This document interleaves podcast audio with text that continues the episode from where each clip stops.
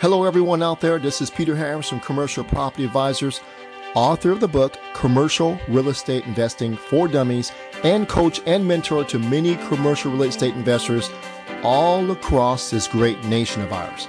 The title and subject of today's podcast is One Deal is All It Takes. You see, sometimes all it takes is one deal to dramatically impact your life financially, professionally, and personally. I'm going to share with you one such deal of a student of ours named Jacob. So let's get started. So Jacob has been a student of ours about a year. He's a waiter for five years at a very high-end restaurant. The property that he purchased was a ninety-unit property that was slightly distressed, and it was next door to L S U, Louisiana State University. So a great location. L S U, go Tigers. Number two, it was purchased under market, so it's priced under market, which is a good thing. Number three, the rent upside was about three hundred dollars per unit.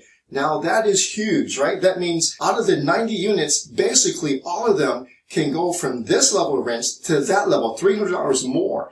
And as you know, as you raise the rent, you raise the N O I, the property value goes up, but also gives you many other options like a cash out refi, which we'll talk about in a second. Number four, probably the most powerful thing here in being creative and what we teach here is there was no money out of Jacob's pocket. Incredible. So this was a one hundred percent finance deal. And I know what you're thinking. This guy is over leveraged. Peter, you always teach don't do one hundred percent finance deals.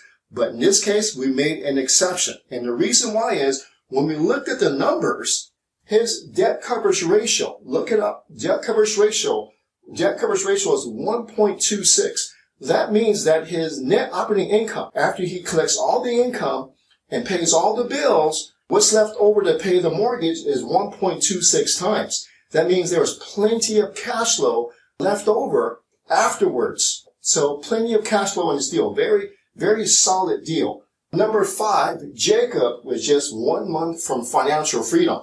But you probably want to know, how did Jacob do this? twenty-four-year-old young man, just graduated college, a waiter for five years. How did he do this? Which leads us to a huge announcement from Jacob, which he will announce is going to blow you away. So let's get started. Without further ado, I want to introduce to you Jacob. Let's go there next. And then after the interview, I will come back and share with you how to put yourself in Jacob's shoes and try to do what he did.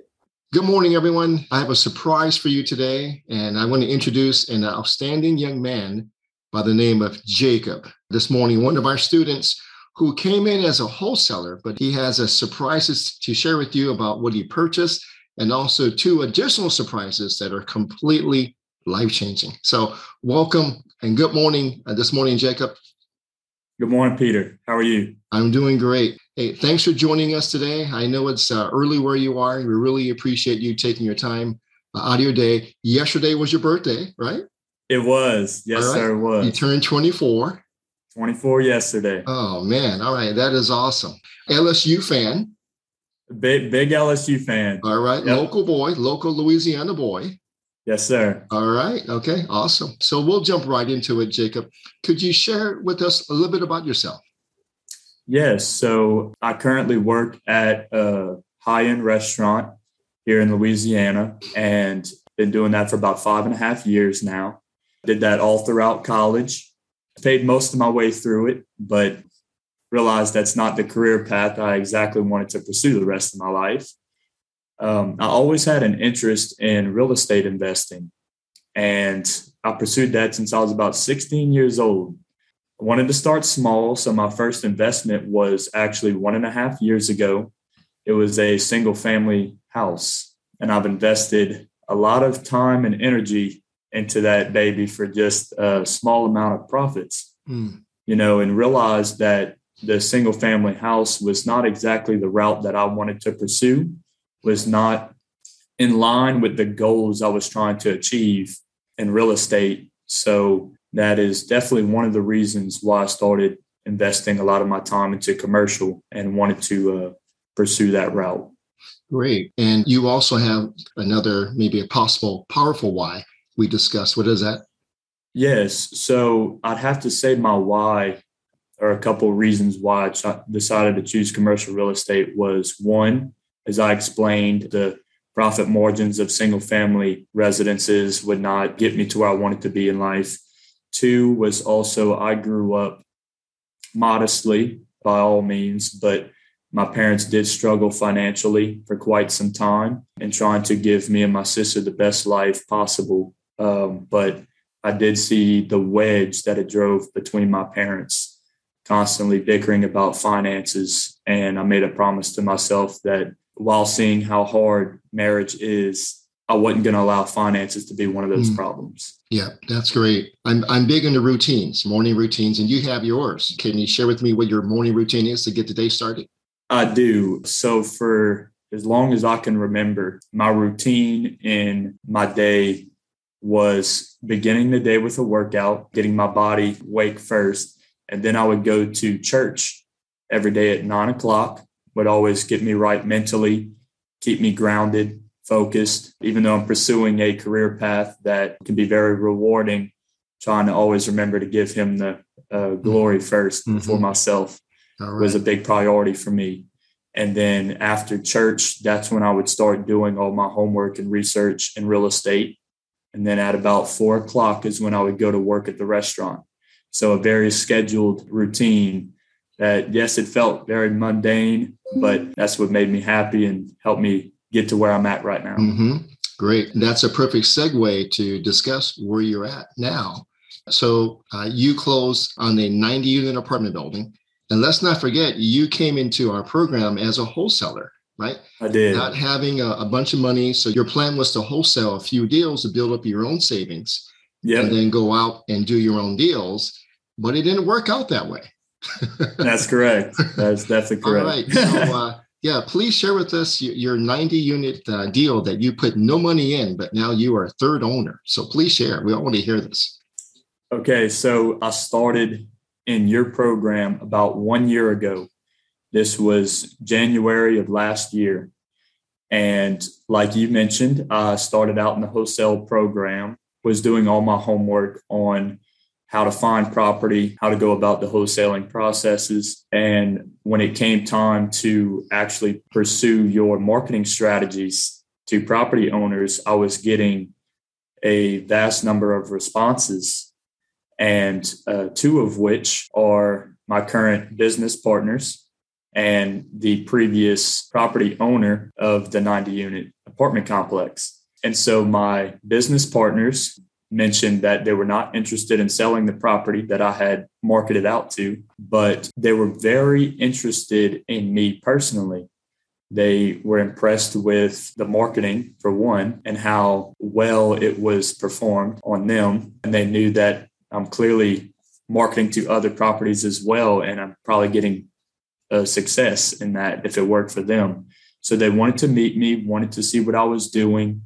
And when they found out that I was communicating with the owner of this ninety unit and was very close to contract with him, they asked if I would want to partner with them. And so that's when I asked you, Peter, if that would even be a good idea. Me and my young mind thought that I wanted the property for myself. And that's when you reminded me, you know, stay humble. You're just starting out. You know, you're still learning a lot. While I have you as a mentor, it is also good to bring experts into the deal if that's the case. And it's better to have a piece of a profitable deal than all of a negative deal. And so I remember you telling me that. And so that stuck with me. So I decided to partner with these two guys who have a whole lot of experience in the Baton Rouge area. And that's what kind of gets me going with how I communicated with the seller. So at first, before the partners came on, I was negotiating a deal of three point seven purchase price with the seller and a down payment of about eight percent at three hundred thousand dollars. Well, when my partners came around, they said, Jacob, I believe from everything we did in our due diligence, we can give this owner a better proposal and for ourselves a way better deal. So that's when they came in and helped me negotiate with the seller to purchase price of three point six, down payment of zero, the seller carrying an owner carries second mortgage of two million dollars. And then we pursued a conventional loan from a bank out of California for one point six, for the other one point six. We found out the seller only owed one point two six on his current mortgage. And so that's when we decided to pursue the full one point six as the negotiating tactic to still giving him a portion of down payment from the difference of one point six and one point two, but also giving ourselves one hundred thousand dollars out of that portion for renovation cost. So about two hundred thousand dollars, a little bit more than that, was going to the seller for his down payment, and about one hundred thousand dollars going to us for renovation costs. So we actually got paid to purchase this property. Stop. Hold it right there. Time out. This deserves for me to explain to you exactly what happened. This is so crucial to this deal. Purchase price, three point six million dollars. The down payment was zero. So Jacob and his team had no out-of-pocket, you know, other than closing costs to this seller. The seller is going to carry a second mortgage in the order of two million dollars. So three point six minus two million dollars equals one point six. They got a bank loan for one point six because the seller uh, owed uh, the, the uh, one point six. But they found out that the seller only owed one point two six. So there's a three hundred forty thousand dollars gap there, right, of, of quote-unquote extra money, extra loan dollars. What do you do with it? Well, they decided out of that three hundred forty thousand dollars to give two hundred forty thousand dollars to the seller and pay themselves one hundred thousand dollars as cash at closing. Amazing, right? So I don't want to hold you up any further. Let's go back to the interview. Excellent. So basically three point six purchase price, two million dollars seller carry second for five years. Yep. And then you went ahead and, and was able to obtain a loan from a California bank here. And then you were able to pay off the seller uh, mortgage, give him a little extra. And then you, at closing, you were able to get yourself and your partners one hundred thousand dollars to jumpstart your renovations on the property. That's correct. That's excellent. Awesome. All right, please continue. This gets even better. Absolutely. So it was already performing very well, but we did notice a lot of deferred maintenance. So the owner lives about two hours away from the property and realized that he was not going very often. He had a lot of trust in his property manager that was living on site, while we found out that there was very poor bookkeeping. And so the property manager, we found out, was collecting a lot of cash. Not many documentation was happening there. So his numbers were skewed. And doing our due diligence, we were finding out property manager probably wasn't telling him all everything that was being collected. Mm. So uh, that's when we took that into consideration and decided that we should really pursue this deal, because the bookkeeping was, that was a sign that you always taught us in your program, was a big sign of a mom and pop negotiating tactic, was poor maintenance and poor bookkeeping. So even with the poor bookkeeping that the property manager was giving the owner, it was still cash flowing. And so we were amazed by that. Not only that, but the rents were under market, I'd say close to three hundred dollars. Wow. Yes. So mm-hmm. it's it was just amazed as how the owner, we just found out he just really wants to retire. Yeah. And so that was a big thing for us, is we wanted to provide that for him. And so we negotiated to give the previous owner a big check every month, interest only for the first year, and then a little more than he was collecting in cash flow, while even still getting this building where we want it would still provide us ample cash flow to collect ourselves. You know, Jacob, uh, the average person would think that, okay, this is a one hundred percent financed deal. And a lot of times that's, some will say that this is over leveraged. But in this case, the price was right, the loan terms are right, and then the cash flow was also outstanding, but even low. When I looked at your pro forma early on, when you put the deal into our system, I couldn't believe the upside in this deal. It's yeah. a head scratcher. Okay, go verify this. This is like too good to be true. Yeah. And, uh, But having, um, you know, three hundred dollars a unit upside on ninety units, and you bought it at three point six, Right. And we found out that was way under market for what everything was going for yeah. already. Yeah. So we purchased under market value. So what is the after repair value? So all, all said and done, you and your partners get the rents up, stabilize it, make it pretty, right? What is, what is the after repair value approximately? So right now we're calculating that the property is going to be about seven million dollars wow. after repair value. Amazing. And you, you are literally one third owner of this property. One third owner. One. And our exit strategy is to cash out, refinance in about one year's time. We're almost done with renovations now. And after we get everything stabilized at the new market rents, like we said, we believe that at refinance in about one year, we can get it to seven million dollars. And after that, just hold it for long term. That's great. All right. So that's the extra strategy, to do a cash out refi, pull out the money yep. that you put into the property, pay yourself handsomely, and then hold the property long term for cash flow. That's correct. And then we are talking about pouring some of that cash out refinance into another deal. Okay, great. Yes. All right. That's awesome. So just a, along the way in this transaction, any challenges that you had you want to share with anyone? At first, not knowing the information of the property manager collecting all cash, we did decide at first to keep her on after we bought the property and see how she performed.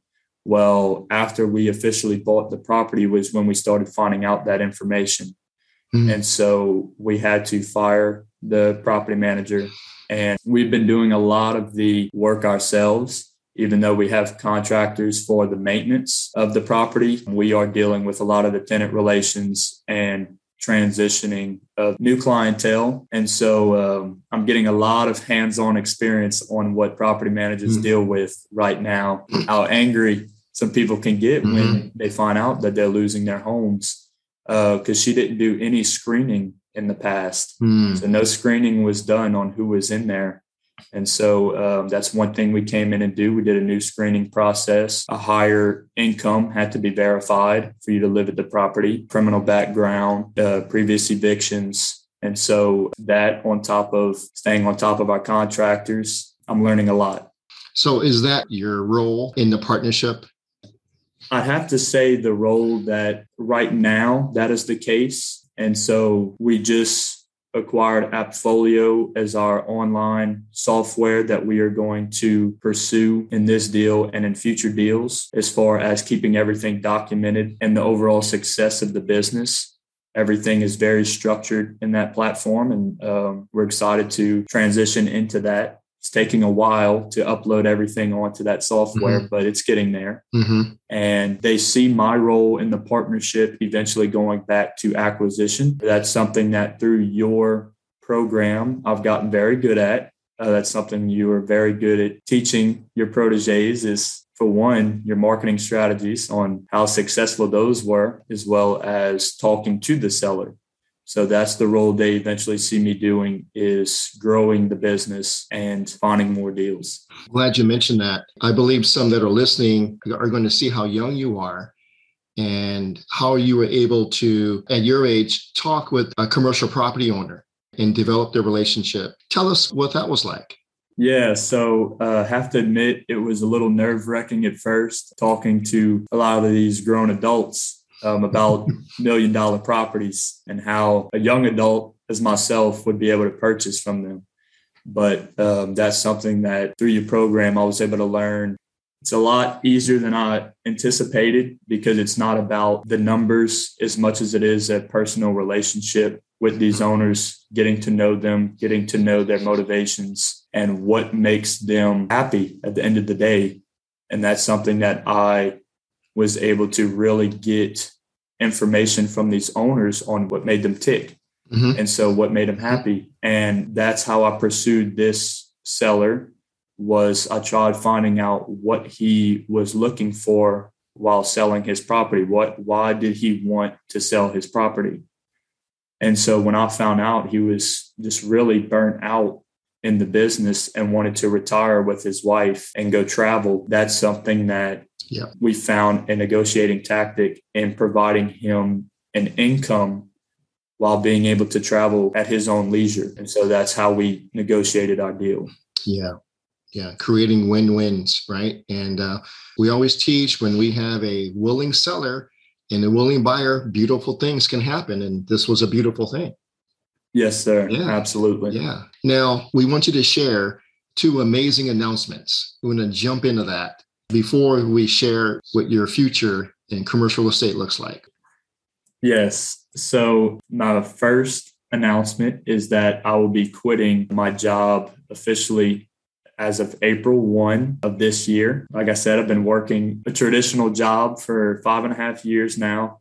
And I always knew that was not aligned and where I wanted to be in life. Mm-hmm. So mm-hmm. the fact that my very first commercial deal can provide the financial freedom that I was looking for is a blessing that not many people can say that they have. So I'll uh, be job free in about one month. All right. And this one commercial deal provides way more than your than your job as a waiter. Way more. Absolutely. Even after the partner split, it's still way above what I would be making. So uh, very blessed. Awesome. Very blessed. And, that, and let's do it right. That should be almost be tax-free. You get all the write-offs there. That's correct. Yeah, I'm learning a lot about uh, the yeah. tax yeah. Uh, loopholes real estate provides as well throughout all this right. process. Oh, now that we have that out the way, let's hear probably the, the more important thing. I've been dating the girl of my dreams for about uh, four years now, and told myself as soon as I get my first apartment building was when I was proposing.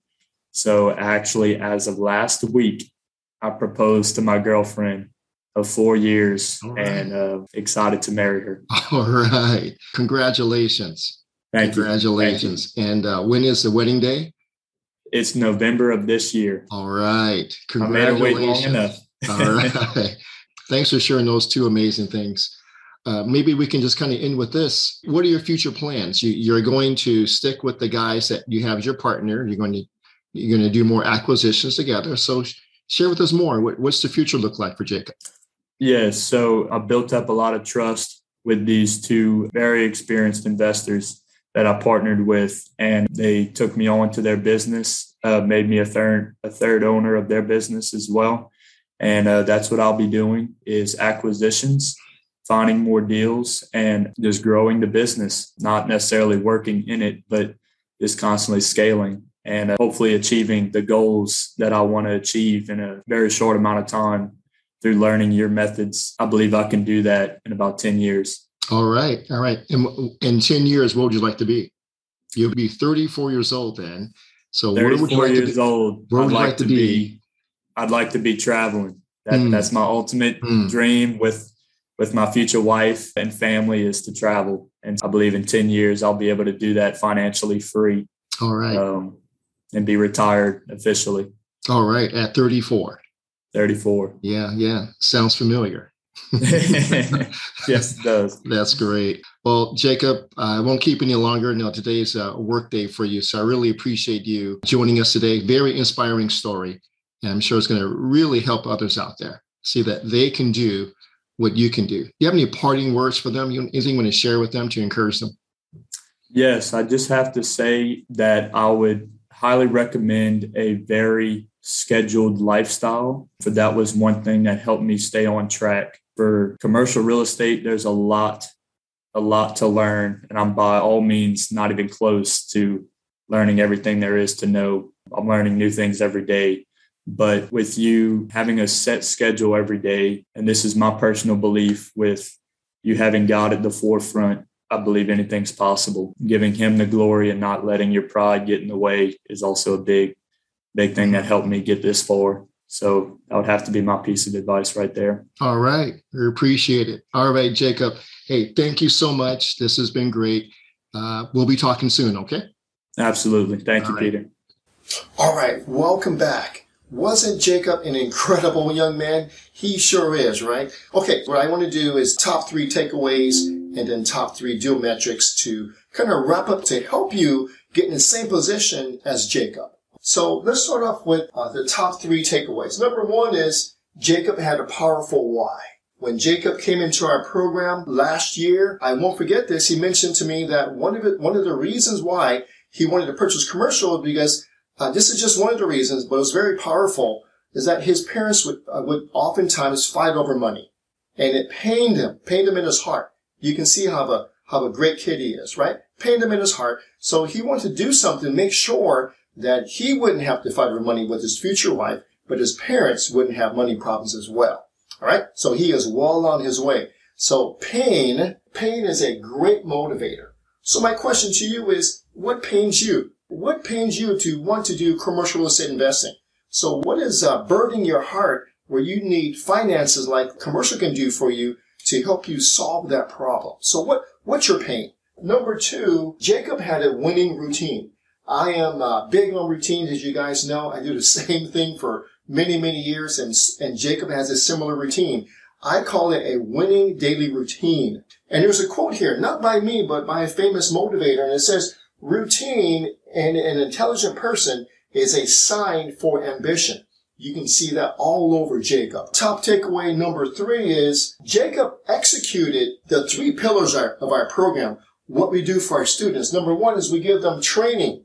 We, we show Jacob how to market off-market deals. Number three, coaching. So those are the three pillars that must happen. You must be trained, you must know how to market, and you have to get coaching. So it would, Jacob was textbook. He was just textbook. He was great to work with. Okay, those are the top three takeaways. Now let's talk about the top three deal metrics. Number one, this uh, the deal's cash flow just for Jacob's one-third share is about one hundred thousand dollars per year. It's actually more. I'm being conservative here. This allows him to leave his job, okay, on April first. He's on his way.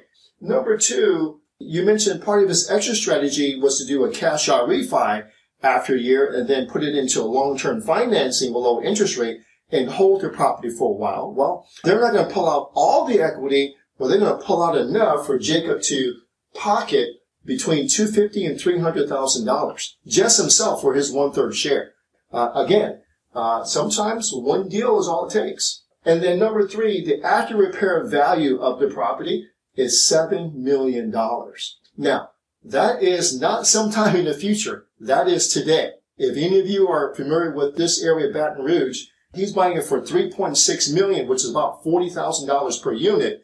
Today, there are properties that are going for between seventy thousand dollars and ninety thousand dollars per unit, okay, or more. So we're, you know, in a few years, this is probably a conservative number. So his value for seven million dollars is supported today by current sales comparables. So this is a solid number, a great deal. Again, sometimes all it takes is one deal.